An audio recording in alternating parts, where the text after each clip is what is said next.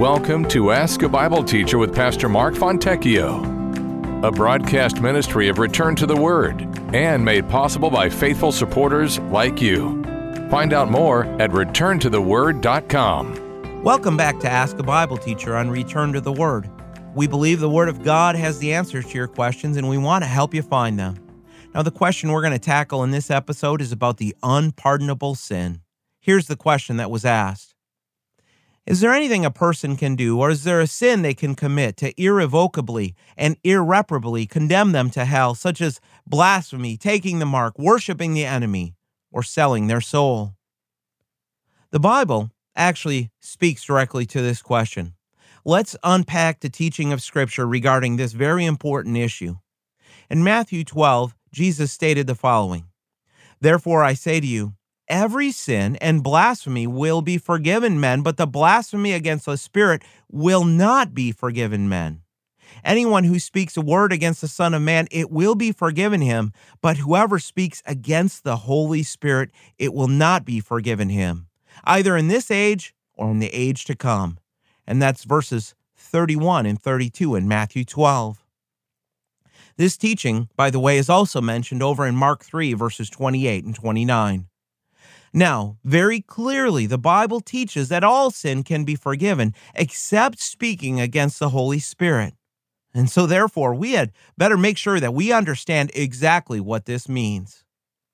The immediate context before these words from Jesus instructs that the Pharisees had attributed the work of Christ to the activity of demons in verse 24. Specifically, even though they had witnessed irrefutable evidence that Jesus was performing miracles and that the Holy Spirit was at work in him, the Pharisees claimed he was working under the power of Beelzebub, the ruler of demons. So let's ask another question at this point. What was the unpardonable sin on that day? It was to blaspheme or stubbornly deny with slander the witness of the Holy Spirit regarding the ministry and work of Christ. Remember the situation. The Hebrew people had been entrusted with the oracles of God, Romans 3 2. God had revealed his word through them. The prophets had long before predicted that the Messiah would come. The prophecies of his coming were being fulfilled before their eyes. They had the privilege of hearing the Son of God speak his eternal and life saving truth.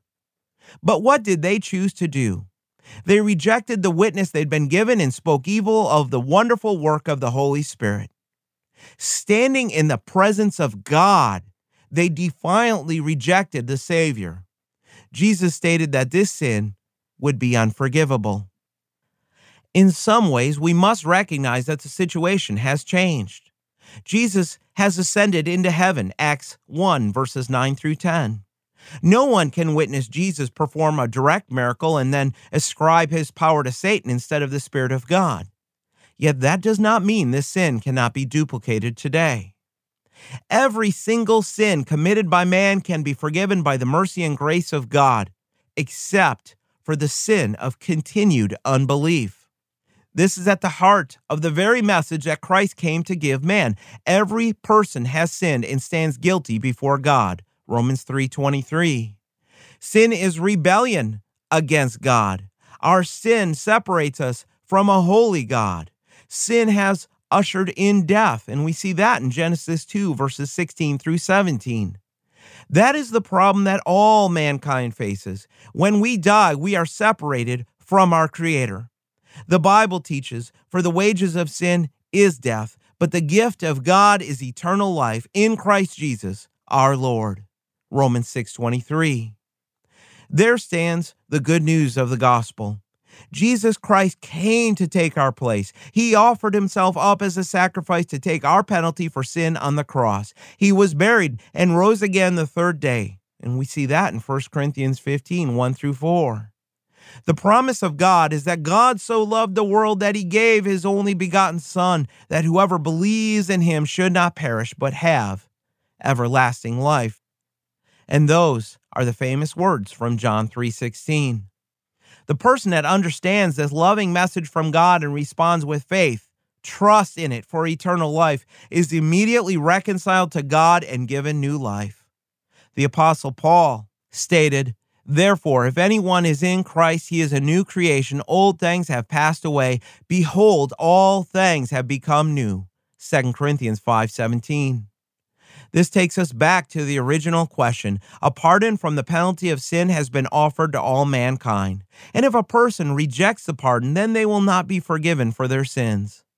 The Holy Spirit is at work today convicting people of their sin, John 16:8. If a person rejects this conviction and stubbornly refuses to place their faith in Jesus as the Savior of men, they are choosing an eternal future apart from God. If the pardon is never received by the individual, by faith, there will be no forgiveness when they stand before God. To reject a pardon is unpardonable. It is common for people to believe that they have committed a sin so horrible that God cannot or will not forgive them. This is a trap that Satan would love people to fall into. Even during the tribulation, the mark of the beast will indicate that a person has rejected Christ as their Savior. And we see the mark of the beast in Revelation 13, verses 16 through 18. Thankfully, God's grace abounds even the Apostle Paul stated his thankfulness for the grace of God because of the sinful life that he lived before coming to salvation in Christ. 1 Timothy 1, verses 12 through 17. So rest assured that if you feel guilt for your sins, then you have not committed the unpardonable sin. God is waiting for you. He's waiting for you to come to faith in his provision for sin. The prophet Isaiah declared in Isaiah 12, 2, Behold, God is my salvation. I will trust and not be afraid, for the Lord God is my strength and song, and he has become my salvation. Thanks for listening. And remember, if you have a Bible question we can help you answer, come visit us at returntotheword.com.